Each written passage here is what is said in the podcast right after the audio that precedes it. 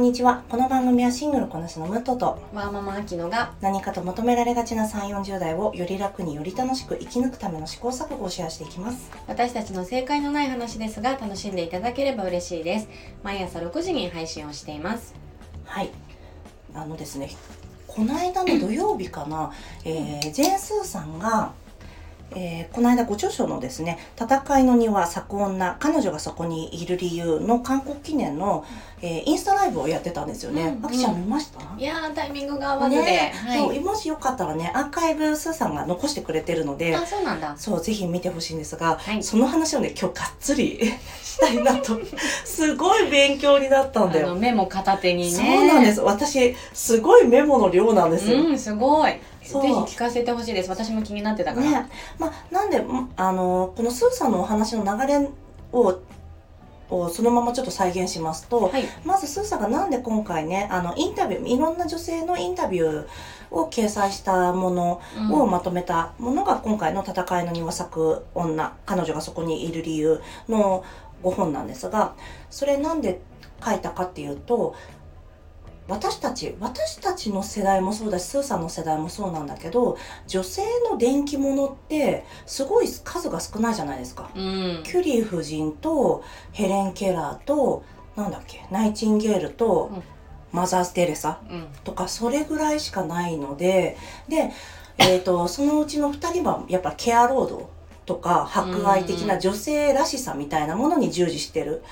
方のものでやっぱりなんか自分の人生のロールモデルみたいなものがないしこの自分であこういう女性がいたんだ上がるなと思ってなんだろう。このこの人をモデルケースに自分もそういうことが自分に体験として起こるかもしれないと思うような、えーロールモデルがなかったんだって。うん。だから今回こういう、ね、インタビュー形式の、えー連載をされてたらしいんだけど、うん。そうそなんかそのお話を聞いた方のお名前、まあみうんうん。皆さんあの有名な方だけうど、すごいその幅が広いじゃない？うん、うんあのご年齢もそうだし、うん。活躍されている場もそうだし、ね。時期も違うしね。あそうだね、うんうん。すごいねあの共感しやすいよね、うん、そうだよ。そうちなみに、そのお話、話されてる人が、斉藤薫さんとか、浜内千奈美さん。これはラジオ聞いてる方はね、あの、よくゲストで、ゲスト、もう、レギュラーで出てるくれてるのかな。あと、山瀬まみさんとか、神崎めぐみさんとかね。うんあと、一条ゆかりさん。はいね。私的にこの辻希美さんが入ってるっていうのが、ねすごく新鮮え。で、うんあのあすごい気に気になるなって思った、あのうんうんねフックだったな。ね、我々もね、まだ本読んでないので、ぜひうん、それをよ二人とも読んで、ちょっとね、感想会みたいなのもできたらいいよね。はい。でなんですがスーさんが月1回インスタであの相談をうん受けてくれてるんだよね、その相談すごくいつもためになるなと思ってるんだけどその中でとにかくね自信がない不安心配っていう方がすごく多いんだって。うん。でなんでそうなっちゃうのかっていうのを考えたらこの例えば即断とか即決とか男らしいとされていることとあと女性らしいとされて女らしいとされている家庭に紐づくいろいろが、えー趣味であったりとかあと協調性とかサポートができるよく気がつく我慢強い従順っていうのを、えーそれぞれ男らしい側面女性らしい側面ってあると思うんだけど、その女性らしいさっていうのを自分の中に内面化していくとどうしてもこの男性の決断ができるとか、うん。あとなんだろうアグレッシブだったりとかそういった男らしいみたいなうん。部分を受け取らないでいると決定する力が育たない。うん。決断する能力が育たない。うん。自己決定権が失われている状態にある。はい。でそうなってくるとずっと心配だったり不安だったりうん。自信がないっていう状況が出来上がる。だから結局これも社会からなんだろうな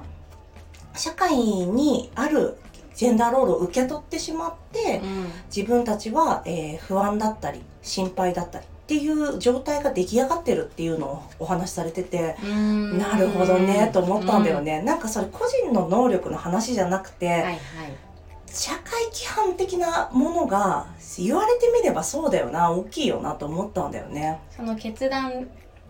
が自分で決断できる機会とか、うん。判断できる機会っていうのがそもそも女性自体はうん。今まで少なかったかうら、んうん。そこで自信を得る機会っていうのも比例して少なかったってことだもんね。ね、そうそう。で例えば管理職に手を挙げる挙げ女性も挙げなさいよって今ねなると思うんだけど、うん。でもそれってあのその人だけがその手を挙げることももちろんあるとは思うんだけど、うん。それ今までさロールモデルがなかったんだからそれでもできるような環境設定を組織でするっていうのが十分にできてないのに、うん手を挙げてない人あの管理職になるとかならないマネジメントになるならないみたいなのをその人個人の、えーなんだろうな責任みたいなのにちょっと寄与しすぎてるうん、ところがなかなかまた自信を持ちづらいところでもあるよね。そうだうんね。だってそれさその人をに、えー決定権を与えて裁量権与えて、それをサポートしてあげるところまでが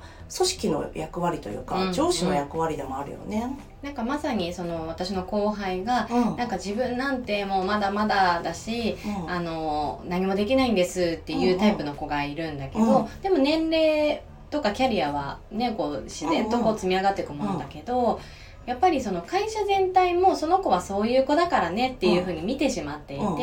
あのなんだろうチャンスを与えられてない、うんからどんどんその後彼女が成長して自分はできてるんだってこう感じれる機会っていうのも与えられてないから。すごい悪循環だなってね、うん思う機会がやっぱり身近にもあったな。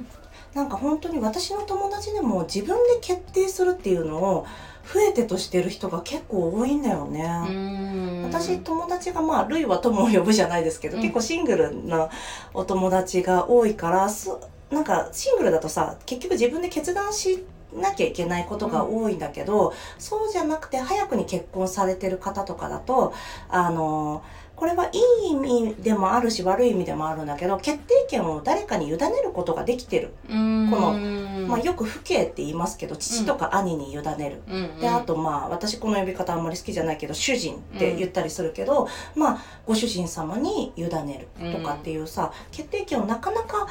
なんだろうな女性らしさを真面目にね生きてきてわ女性らしさ